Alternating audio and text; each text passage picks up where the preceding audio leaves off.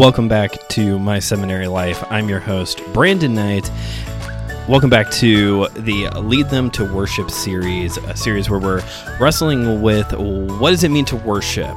Uh, what is uh, a proper theology when it comes to worship and how to think critically about worship ministry. We're doing both here, folks. We're thinking about music, we're thinking about ministry as well. And for today's episode, we're doing a book review. You know, we do we're this is like a academic-ish style podcast, so it's it's worth worth diving into books every once in a while. And for the first time on the show, I've got a guest to review a book with. Normally, you have to listen to my book reports by myself. I did a book report with somebody this time. He's not here to review a movie, he's here to actually talk about theology this time. My brother, Bradley. Bradley, welcome back to the show. Thank you. Thank you. I'm glad to be back on the topic of worship. I think the first time you had me, we talked about worship and ministry. And then we did a little fun stuff, recess, and uh, full, court. full court miracle. I almost said like the Irish. Maybe we could do that in March, but full court miracle. and now here we are back on things that matter, leading people to worship. Yes. Yes, you are my resident uh, worship leader you you were the resident worship leader at our household for for a long time, and uh, you were a worship leader for five years, five years uh, at a church, and occasionally step into worship ministry roles here and there since then. Uh, today, we're going to be talking about the book Holy Roar by Darren Whitehead and Chris Tomlin. Yes, that Chris Tomlin, like uh, the guy who, the only Chris Tomlin, the guy who's been writing all the worship songs for since our childhood, at least. Um, you have again being a part of worship ministry you have spent a lot of time studying worship. You didn't go to college for music or worship ministry or anything like that but you have taken it upon yourself to do the research and to do the studying which is always something that I, we recommend here on the show to do your do your own research. If you're going to be a part of you know a ministry or involved in a church somehow it's always good to find good books. It's always good to find good people to listen to teach on the subject. So i'll let you start. When it comes to you've got a couple books laid out here in front of you along with holy roar. Why did you read holy roar? And then tell us a little bit about some of the other books that you have read in worship ministry well, you hit it right on the head. I mean, I didn't go to school for music or there's whole worship pastor degrees, worship leader degrees, stuff like that. So I wanted to see and learn more about worship as music and not just worship as your lifestyle. Um, I've said on this podcast before, we kind of blend those words together now. Uh, marketing and mainstream worship, everybody thinks of just music. So I want to specify that this is worship as music. Um, the first book was given to me. This is my favorite book still. Um, it's called Worship Matters. I've actually talked about it on the first time I was on this podcast, and it's a basic uh, how to um, talking about are you called, uh, your team, the church, how to do uh, worship for your church specifically, healthy tension because there's always going to be tension. It's pretty much if I was going to teach a class, this is going to be the book because it's just a straightforward how to. Now, before I go on to the other two, uh, you asked me why I picked up Holy Roar. Similarly to what I was just singing, saying, I started with Worship Matters and had a couple other books after that, kind of hit or miss, things I didn't necessarily agree with. And I was like, okay, well, this one's written by Chris Tomlin. I have to agree with it, right? so I picked it up, not knowing uh, what Chris Tomlin's writing style was like. And we'll talk about the content of the book in a second, but I found it really encouraging. And Darren Whitehead, who pretty much wrote the entirety of the book, um, really dives deep into the seven words that will change how you worship. So, my other two favorite worship books. The second one is Rhythms of Grace. I kind of say it is the unofficial sequel to Worship Matters because the guy who wrote Worship Matters, he did the foreword for Rhythms of Grace. So it's like the unofficial one. Rhythms of Grace is more about uh, helping Christians think more theologically. I think a lot of uh, not just this modern Gen Z and millennial worship leaders, but worship leaders throughout time kind of just go for song after song after song, and they play the most popular radio hits, and they don't really think about what it is just because they know that the church is going to sing it. So this kind of dives into the history of the church and the direction it's going. And one of the reasons I like it is because in the back it gives you um, different layouts for different services you can do and different transitions. This book helps a lot with transitions. And then finally, a bonus book, Doxology and Theology, still digging into the theology behind songs and behind the worship leader as a whole. So those are my three Worship Matters, Rhythms of Grace, Doxology, and Theology. All right. So, uh, one follow up question. So, you mentioned, you know, you've you read some of these books and you went, oh, some of these are not great. I am curious. Uh, what when you're looking for these books and you start reading them you go oh that's not great. Like what exactly is it that kind of like makes you steer the other direction with some of these? Some of them and i don't can't think of the word to describe it it's kind of just like fluff. Uh, you can tell it's less theology and more emotion driven and more feely. Um, we'll talk about one of the words in hebrew that means uh, spontaneous, which is part of worship, but some of the books are ma- mainly, mainly focused on spontaneous worship and focused on you as the person and stuff like that. So when I feel like the art of the music takes away from the heart of God, then you really lose traction. That makes sense. I thought maybe that's what you were going to say, but I was curious if it was like a book about, you know, stage lighting and things like that. I do like this uh, lineup that you have here though because you have like your your very practical like what this is and you also have this like thinking theologically with this rhythms of grace and the doxology and theology and holy roar even too as you've alluded to and we'll get into more in a moment is uh, dealing with hebrew the, he- the exact hebrew words used throughout the book of psalms to talk about uh, praise and worship. So you you do have like what would probably be the essential reading for a worship class. Maybe we'll build one on Google Classroom sometime. Um, as you were talking, I was trying to think. This is you know. I think this is an important topic. Obviously, we're doing a whole series here on the show about it, but I have not devoted a lot of time to this topic because I'm not the worship leader in the family. I was I was the preacher. We got the package deal out of the first two. Um, Holy Roar obviously read it for this and for another project I was working on. Um, as you were talking about rhythms of grace and talking about how this is a good book on like kind of steering away from this mentality of let's just sing the most current whatever it is the top 40 worship song right now and thinking critically about the theology. I don't know if this necessarily would count but talked about on the show before claire and i for our christmas advent reading we have a devotional that each day uh, goes over the history and theology of different christmas hymns which i think you know that is I think that's part. It should be part of the process as well. Is kind of understanding like where we got these songs and what they're actually trying to teach. And you know, this book has.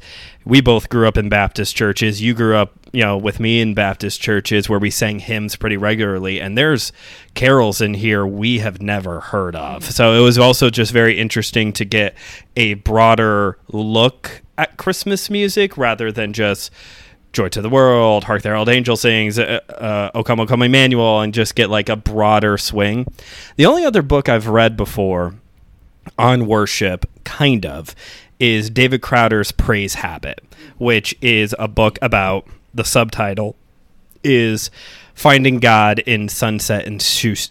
I can't say it back to back. Finding God in Sunsets in Sushi which is also one of the David Crowder bands. It's a remix album they did after Illuminate, uh, which the the goofiness of that title is supposed to be about how we can find God in the highs and lows of life and be able to worship him praise habit having a habit of praise in the highs and lows of life so the first little bit of the book is breaking that down and then the rest of it is kind of devotionals kind of a commentary through different psalms so, uh, would also recommend that one because I like David Crowder, but you do get this little bit of like a commentary on uh, the Psalms and this like posture of being in worship daily no matter what the circumstances may be.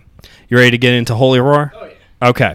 So, MSL listeners, you know that my favorite books are the ones that are short, packed with information, and really easy to read. And I don't know about you, but I think Holy Roar does make that. I think it does accomplish that. Would you like to tell us, high level, what this book is about? Yeah, so Chris Tomlin, he goes to City at the Church in Nashville, and that is the where Pastor Darren Whitehead is pastoring. City Church of the City, excuse me, I said it wrong. Church of the City in Nashville. And Chris Tomlin, he says in his introduction, obviously he's always on tour, he's always leading worship at different churches. So uh, he came back to his home church, Church of the City, and he's excited to hear his pastor preach. And his pastor get up, gets up there and says, "Today we're going to talk about worship." And Chris was so upset. He said, "I talk about worship all the time. That's my whole thing. Why are we going to talk about worship? Couldn't you talk about something else?" And then he said, immediately his heart was changed, and he felt like the rest of the congregations was as well. Uh, Darren Whitehead went back through the Old Testament and talked about the seven different words for worship, because just like we have worship meaning different things for us, or the word love uh, meaning different things, or hot, or cold, or cool, stuff like that. There's different words in the Hebrew for worship. So he goes through at the beginning of the chapter and breaks down the word and the verse and how we can apply it today. And then Chris Tomlin goes to the second half of the chapter and talks about one of his songs and how it was written and how that Hebrew word applies to that song. So, as Bradley said, there are seven words, which is so fascinating. We always talk about the Greek love, how it's four different things. This was the very first time, after several years of academic studying, that I learned that there were seven words for praise. Um, never hear about that. Clearly, Chris Tomlin, who is a guy who writes worship music, must have not have known that either. Um, so each chapter is one of these, like Bradley was saying, was focused on one of these words, and then we get a little blip from Chris Tomlin relating it to one of his songs as well. We're not going to go over all seven words today because obviously we, we would encourage you to get this book and read it for yourself. You can head on over to the My Seminary Life website, which you can find a link for in the description of this episode. Um, and head on over to the resource section and see a list of all of the books that I have recommended throughout the years here on the show. We'll add this one to the list as well with a link to Amazon to pick it up. So we encourage you check this book out. But we are going to take a, the next couple minutes here to talk about three. We've picked out three that we want to highlight for you all today. And uh, I'm going to let Bradley go first. He's going to also. I took very little Hebrew. You haven't taken Hebrew at all. So, for all you Hebrew scholars listening to the show, have grace for us because we're going to butcher these words. We're going to do our best, but we're going to. It's not going to be great. So the first word we're going to talk about, it's chapter one. It's called yada. Uh, it's to revere or worship with extended hands, to hold out the hands, to throw a stone or arrow. And the verse that he pulls is the main verse is Psalm 67 3, which says, May the people praise you, praise being yada. May all the people praise you. So he talks about how this verb is actually used 111 times throughout the Bible. And as Brandon said, we both grew up in Baptist churches. We were always told to focus on the words and not the emotions and not the feelings. And uh, this is a very dangerous topic to start off the book with. Uh, some people are very passionate about do not show any sort of expression, just sing the song. And other people are just straight up this is what I do. As soon as the drums start playing, as soon as the first note hits, I'm going to raise my hands. And it's a very dangerous topic because you don't want to judge somebody else's actions, but you also want to be mindful of everybody else. Um, I do like the word yada because um, I think so often the people that don't want to raise their hands think it's because it is um, too joking and you're making it about yourself. When we see in Bible, it's completely opposite. 111 times in the Old Testament, uh, they show this form of expression that David is raising his hands in worship. He talks about it so many times in the Psalms, and I mean, we know that the Psalms aren't even written all by David. So, um, I don't know if you want to talk about Yada a little bit, but it is cool to see that, like you said, there's seven different words. And as Chris Tomlin pointed out, by the time Darren finished the seven words, um, he challenged them and said, As we conclude our service today, let us worship with this in mind. And the people just completely changed their style of worship that day. That's very impactful. You know, just to start there for a second of just like that is what you hope for when you preach is change. You know, you're hoping, you're praying that the Holy Spirit is going to change people to follow Jesus, to be a disciple of Jesus, and to, in this very specific case, worship God properly, which does include our expression uh, of our emotion, our ex- expression of our emotions. Um, there's a famous parable uh, that is often accredited to Soren Kierkegaard, shout out existentialism, um, that he tells this story about one day, one Sunday morning, all the ducks went to church. They quacked their hymns, they quacked their duck prayers, and the duck pastor got up to preach his duck message. And his message was, Ducks, we can fly and the ducks waddled out quacking amen. So it's just this kind of goofy story. I don't know why it has to be ducks, but I like ducks, so it's fine.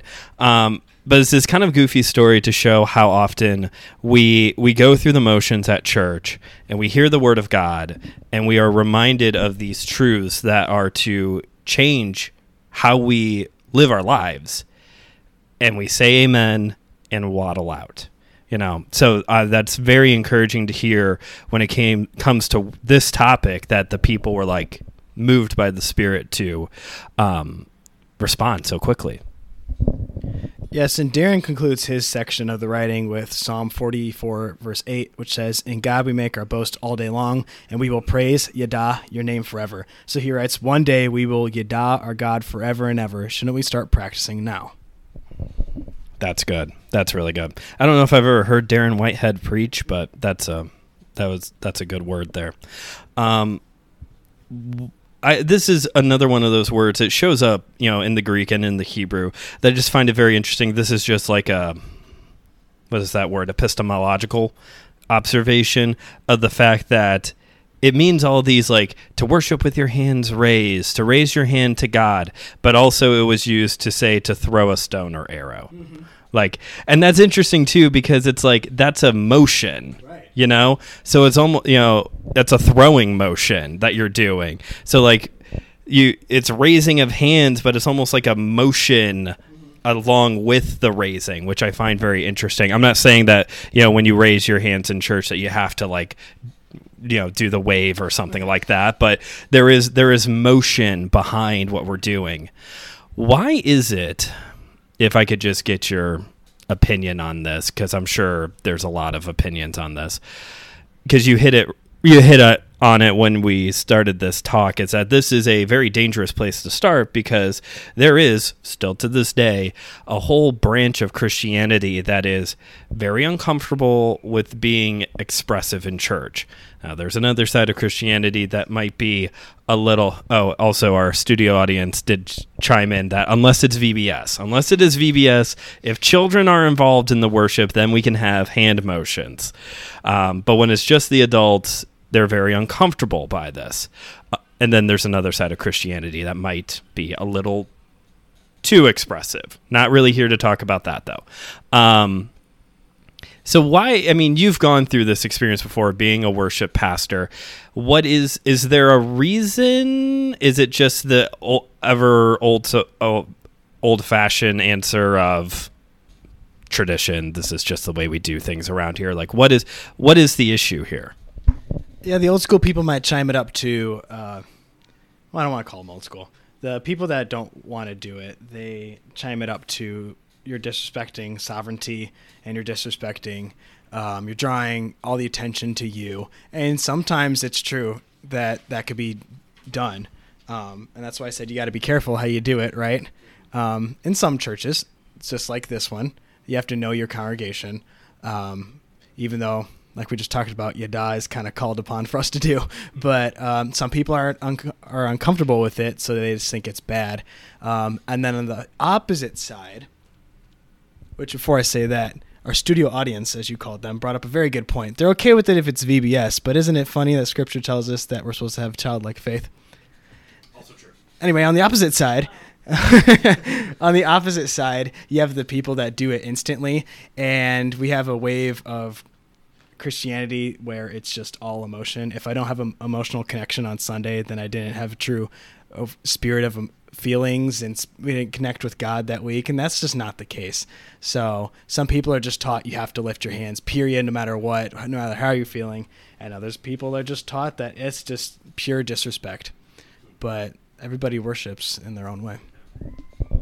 I wonder if you could have that same argument with the non expression, making it about yourself. Like you're going to make yourself not be expressive. Well, then you're kind of making it about yourself still, you know? Uh, Just thoughts that are going through my head. I do want to say, you know, you you brought this up also when you were talking about the word.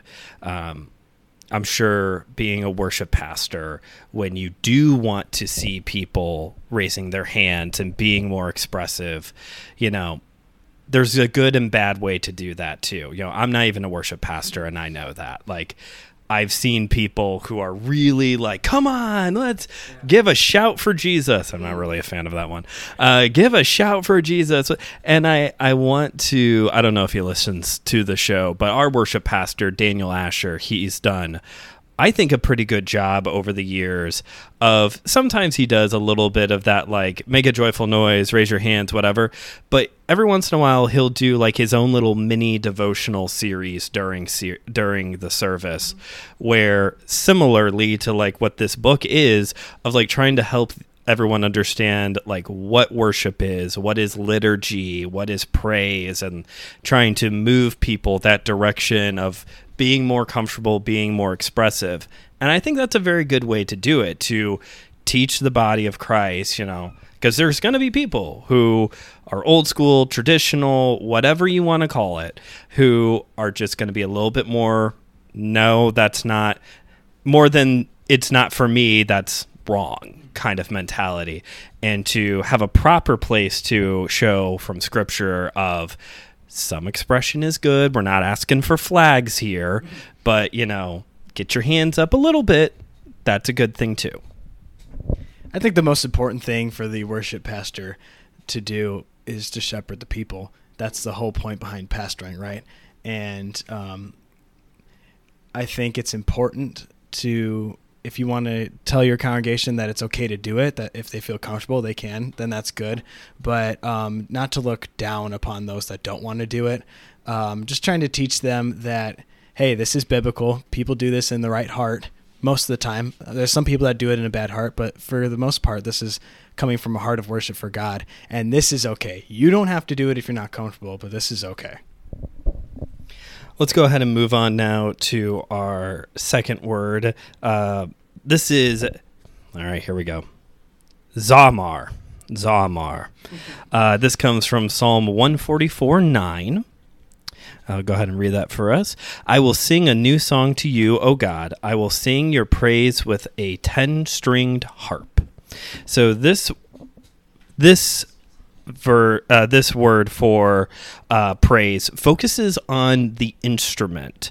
So we have one that focuses more on like the motion that you are doing in worship. There's other ones here that are a little bit more like specific towards thankfulness or things like that. This one is a focus on the instrument to make music to celebrate in song. It's used uh, 41 times throughout the Psalms.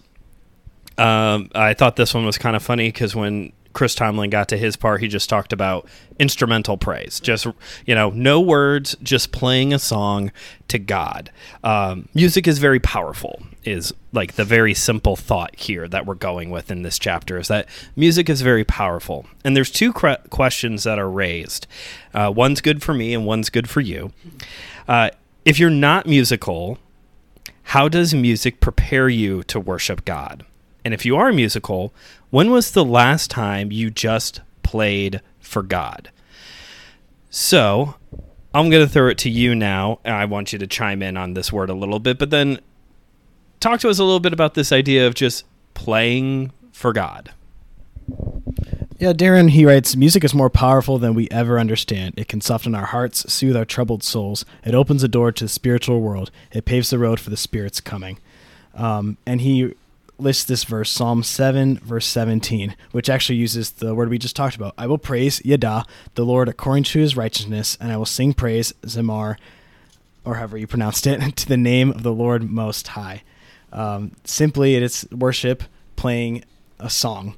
Um, and it's actually been a while since I sat and played on my own. I've practiced for different songs, but just to simply play, it's been a while. But I think uh, it's very cathartic.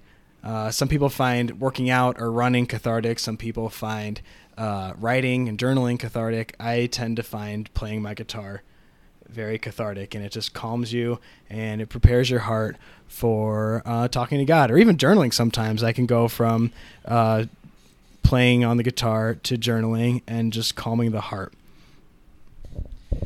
Yeah, broadly spe- broadly speaking, there is something about um, artistic expression in general that can be very helpful towards worship or can in of itself be an act of worship you know?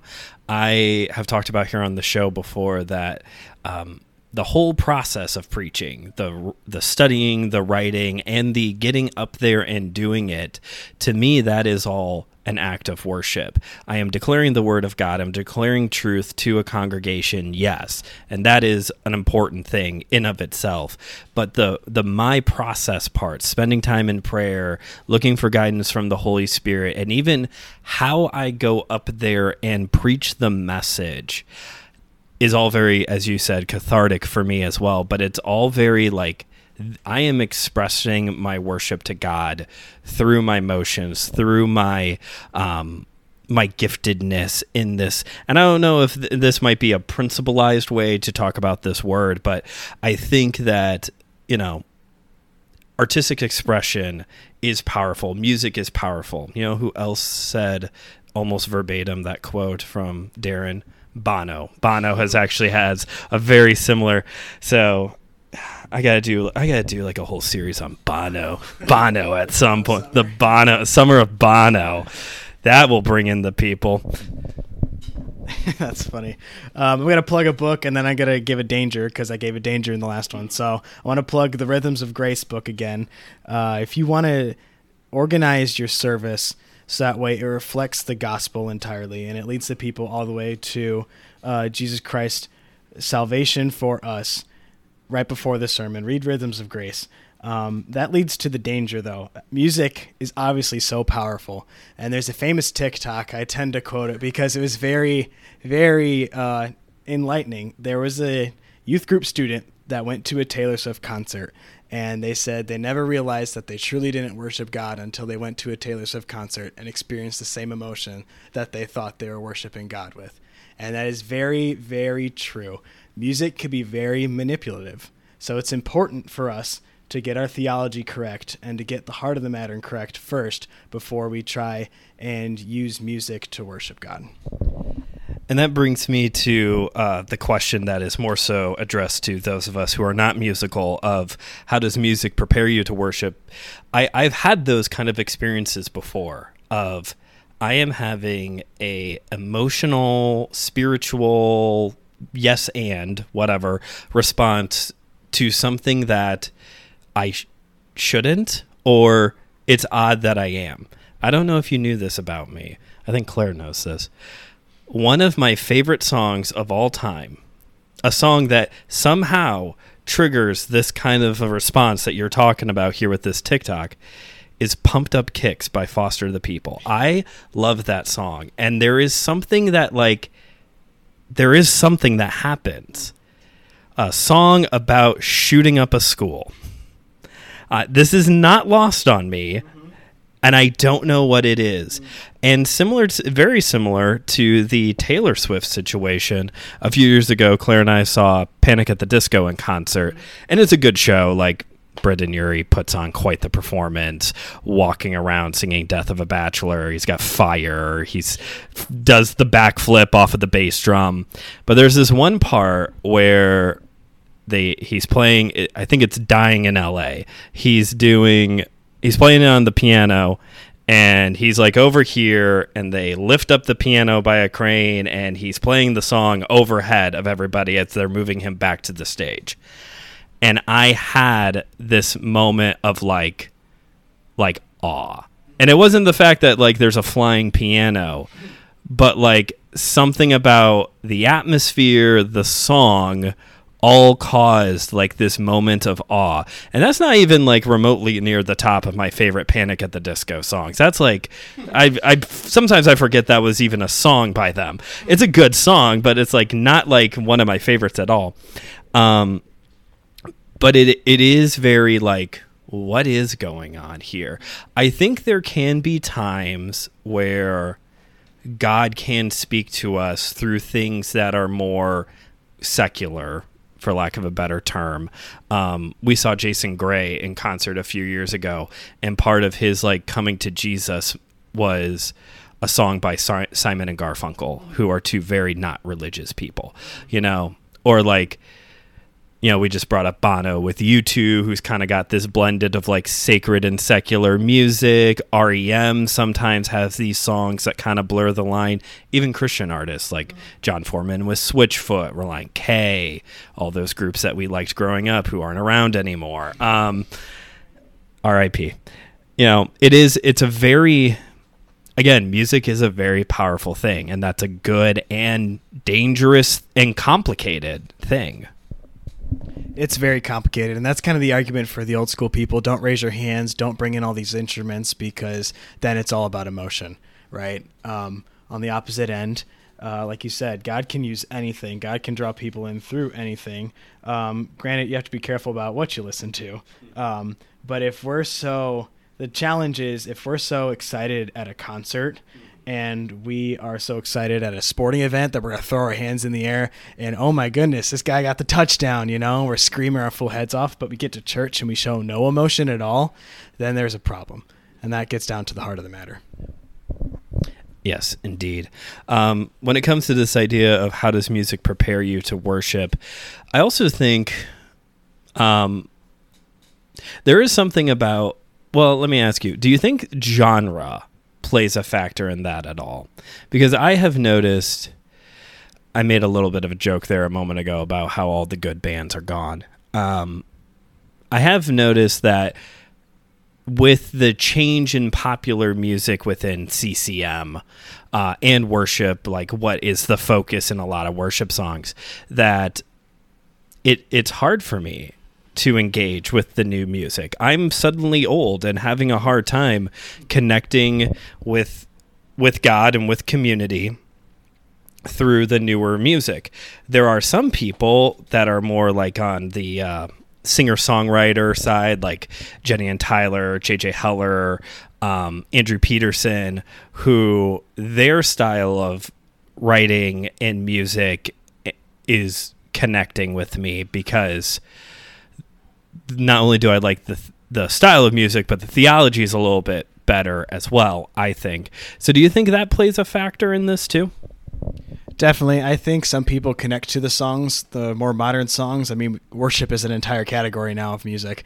Um, the more modern songs um, that are more about me right? They're more about the person themselves, and that's why they get more emotional towards them because I've been through this journey, I've been through this pain, and then God brought me out of it, sort of thing. Um, I think I talked about it last time I was on the show for worship specifically, not the movie times, but for worship, where if my personal conviction is if we're going to sing on Sunday, then the songs better be about God alone. Um, I feel like maybe you can make some exceptions here and there, but now, plugging back to the other book, go pick up a copy of Doxology and Theology because then you'll get your theology right behind each song and behind what your set should look like on Sunday morning. Okay we're just gonna keep coming back to these books. I do like that the Rhythms of Grace has like a um, like order and like transitions as well. Those are so helpful. Those kind of books are so helpful. I have the Nelson's Ministers Manual, which is just it gives you like it's for all of us non high liturgical people who are it's like here's an outline for funerals, weddings, gravesides, the whole you know blessings, different things like that. All right, why don't you take us to our final word for this episode? Word number three is Tehillah, which is laudation, a hymn, a song of praise, a new song, a spontaneous song. And it says Psalm 22, verse 3 But you are holy, enthroned in the praises of Israel. So it could be translated, You are holy, enthroned in the new songs of Israel.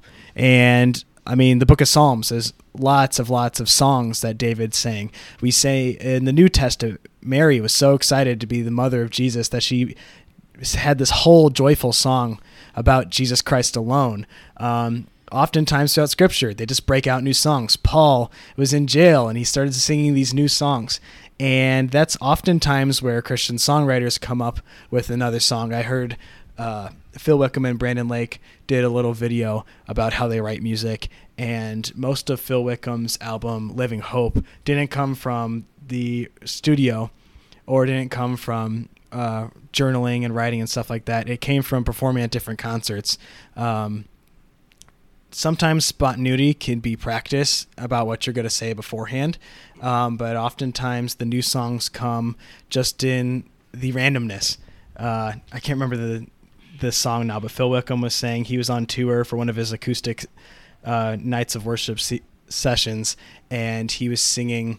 Um, this is Amazing Grace. And then they slowed it down, and the person he was on tour with began singing a new song about who is this king? Who is this king? His name is Jesus. Uh, he's a light of the world. I can't remember the name of that song. Um, but then Phil took that and turned it into a brand new song. And that's actually what Chris T- Tomlin talks about uh, in his section. He was uh, hanging out with Pat Barrett, who doesn't ever get credited for it, but they were hanging out together. And Pat and his friend presented uh, just this section.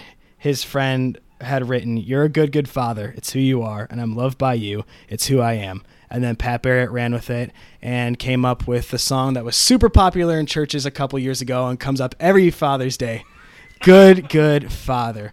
I, I mean, I know I just made a joke, but seriously, um, Tehillah, just the Hebrew word for a spontaneous song. Good, good father. Yeah, it does come up at Father's Day. Not what not what the song is about, but you know, good try, everybody. This is an interesting word. Um, this idea of well, the, even this idea of a new song. You're right. This comes up. You know, Miriam, Moses, they all just like started singing these new these this brand new song holy spirit filled moment and just singing these songs that are forever canonized in our scriptures you know or you know you have the magnificat with mary this like this beautiful moment of just worshiping god and thinking so lowly of herself and being brought into this moment and you know looking forward to the birth of her, of the messiah just and it even comes up i think this is like a in the book of revelation as well the creatures are gathered around the, the four living creatures are gathered around the throne uh, singing to god in a, in a, new song you know? And even like the term new song shows up in different worship songs i believe new song is the name of a worship group as well um, it's it is interesting this like this is where spontaneity and obviously I'm going to beat you to the punch. There's a dangerous side to, to spontaneity, um, but this this idea of worship doesn't have to be completely rigid. Um, that worship, authenticity of art, you could even say, has to flow from a place. It has to flow from the heart. Has to flow from a place that's willing to sometimes work outside the restrictions. Now, that gets complicated because again i'm a worship leader but i have used planning center before. I have seen i've worked with timesheets before you know seeing these you know worship service time down to the moment. That doesn't allow for a lot of spontaneity you know? Um, but there's been times where you know even in preaching all of a sudden a thought comes to mind from something i had studied or heard later in the week that like kind of connects and you're kind of take a little bit of a detour from the notes to talk about this other thing or you know just a whole new thing is laid on my heart i think one time i showed up to a church with a message and called an audible and preached something completely different when i got up there that has happened at least one time like new song, spontaneity, it does happen and we do need to make room for it. But again, this also can get into the extreme emotionalism side, the side that we also want to steer away from of just chasing every rabbit trail and things are going on and on and on. Some worship leaders just don't know how to end a song. Verse, chorus, bridge, bridge, bridge, bridge, bridge, bridge, bridge, bridge. Just end the song. Enough already. Everyone is aware of the fact that there's like three verses to the song "Awesome God" by Rich Mullins, right? It's not just the chorus. My goodness. So yeah, I will. I will let you because I'm sure you've got a lot to say on spontaneity as well. So let's hear. One of the reasons I like this uh, ch- section of the book, this chapter, is to the fact that um, Darren and Chris didn't say it had a specific place to happen. They're not saying it has to happen on Sundays or it has to happen um, in a concert. Uh, in fact, it can just happen simply like we talked about when you're playing your music instrument or you're playing a song on the radio and then you stop and then you have a new song, an idea, a poem, right? Um, these can oftentimes just happen in your home. Um, the danger, right, is I think twofold. Uh, social media has made it very popular to post clips of people raising their hands and worshiping, and they also uh, that means you're a good church, right? And there's also a clip going around of this group singing it in what appears to be like a gymnasium or something with their church, and the worship leader saying, "You are really good bread. You're really good bread. You're really good bread. You're really good bread," and it goes on for like two minutes, and people are just roasting them in the comments. Now we don't know what happened in between those that whatever it is, 30 second clip. All we have is this girl singing over and over again, You're really good bread. So, from the outside perspective, that's terrible, right? We do know theologically that Jesus is the bread of life, right? But what you've presented now on social media is that, oh, look at how spontaneous we are, look at how great we are. And then you get roasted for it because people are like, what is good bread? But like I said, we don't know what happened before and we don't know what happened after. Um, and to your point of some people don't know how to end a song, I think that also goes into the clip that I just talked about, the reel on Instagram. Um, oftentimes, worship leaders they forget that they're supposed to lead the worship and they get caught up in the worship. And while there's nothing wrong in getting caught up in the worship yourself, obviously you're supposed to be worshiping God. Um, if you can't read the room and notice that the bridge has gone on for too long or the really good bread has gone on for too long and people are more focused on like when is this going to end then i think you need to check yourself the bread of god is bread. Bread is god is bread. Um the, another cringy uh this was actually predates reels and tiktoks i think was when oceans was popular and the really unnecessary drum solo. Do you remember that one? Mm-hmm. The really unnecessary drum solo that happened during the middle of Oceans. That's like this is really this that might be a little bit more about what the word we just got done talking about, but it's really kind of like detracts from what we're what we're trying to do here. And you are right. We don't know. You know, it's a 30 second sound bite. So who knows what happened before and afterwards. But that also does go to Jesus in the Sermon on the Mount when he's talking about just before he starts talking about the Lord's Prayer. He's talking about, you know, this is how you are to pray and how you are to fast. Mm.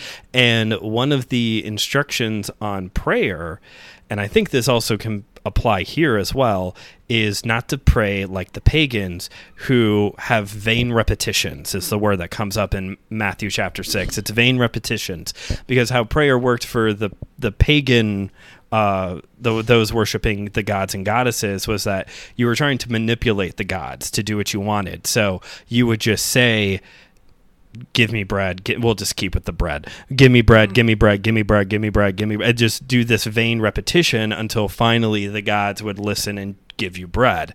And although we should bring our petitions to God, we should pray to God, and we should pray frequently for things.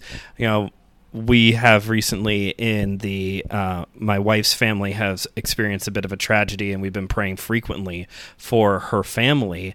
Um, there's a difference between praying const- praying frequently for something and trying to con- just badger God to do what you want. I think there is a different there. There's a different posture there. And it's the same with worship of you want to you should, you know, if you want to sing the chorus to Awesome God a few times. That's one of the ones I sing to Cooper to help him fall asleep at night or during nap time. Um, but also to just get like so lost in the haze. Eventually, you're just saying words. You're not like, you, it stops being worship and we're just saying things over and over again. I do like this idea of this being spontaneous worship new songs um, in the home as well. You know, yeah, we I I don't sing new songs, but I you know like I said I do sing to Cooper to help him fall asleep at nap time, and I'm singing the chorus to Awesome God, Shout to the Lord, Deep Enough to Dream, um, God is Bigger Than the Boogeyman, because that song is permanently ingrained in my brain. Like, um, but then sometimes, like, I put on worship music during the day so we can turn off the TV and I've I have found myself in a place recently where I'm singing more. And I don't know I think it's a combination of different things, but just like I am enjoying I am enjoying making my house a place where uh, Cooper can feel safe, and Cooper knows that it's okay to sing and to dance. The little guy, producer Cooper, loves to dance when music comes on. Um, he's got the goofiest dance moves, but he does like dancing. Um, but that's the kind of home that I want to create where my son feels free to express himself and free to worship God when he wants to and not to be so restrained to like this is the moment when we're going to do the thing. We were joking claire was putting producer cooper to bed here and uh, she's a good mom. She reads him a story. She sings him and puts him in her bed puts him in his bed. But before the song she prays with cooper cooper's not even two but we're already you know here's here's prayer and she'll pray and we're praying for grandma and this aunt and this uncle and then cooper starts in the middle it's like every night it's not just what happened tonight it's like every single night cooper in the middle of the prayer he he I guess he starts. I don't know. He's either starts he either starts or he's stalling, one or the other. Um, but it's just kind of cool, you know, in the innocence of like I'm going to now chime in. We're talking, so I'm going to chime in now. Yes, I don't think I have anything more to say. Um, I I know both of us kind of went into the dangers. They didn't really go into the dangers in this book, but uh, you should definitely check this book out. There's four other verbs we didn't talk about, four other words, and additionally, Chris Tomlin's personal stories about his songs are really cool to see. Um, like Brandon said, Chris has always been the worship leader, the guy that writes all the worship songs, or he performs all the worship songs and brings them into uh, the world for us. Uh, he's kind of transitioning out. I think Phil Wickham is kind of taking over that, not to say spotlight, but kind of taking over that position as this generation's Chris Tomlin. But um, definitely check out the book. And uh, I just want to wrap up with one quote from the book that I liked that was a favorite theologian of mine, A.W. Tozer. He writes, True worship that is pleasing to God creates within the heart a spirit of expectation and insatiable longing. Agreed. That is a good that is a good place to close things on, and uh, I think I speak on behalf of everybody in the room when I say I think I'm cool with Phil Wickham picking up the torch. There you, there you go. That's that's where we're gonna go with. So. anyway, um, so thank you again, Bradley, for dropping in to talk about this book here today.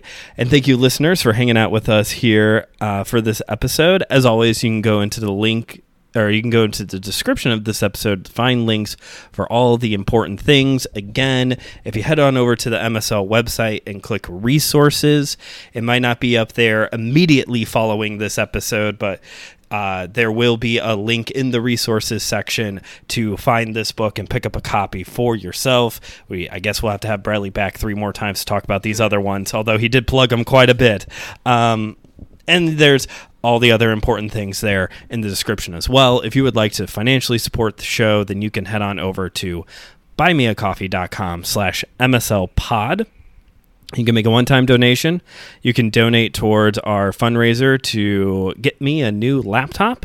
Commissions are now open where you can order a digital study guide out of one chapter out of the New Testament, hand, well, not handwritten, hand typed, and researched by me, not by AI or some other, you know, robot of one of our robot overlords. It will be by me.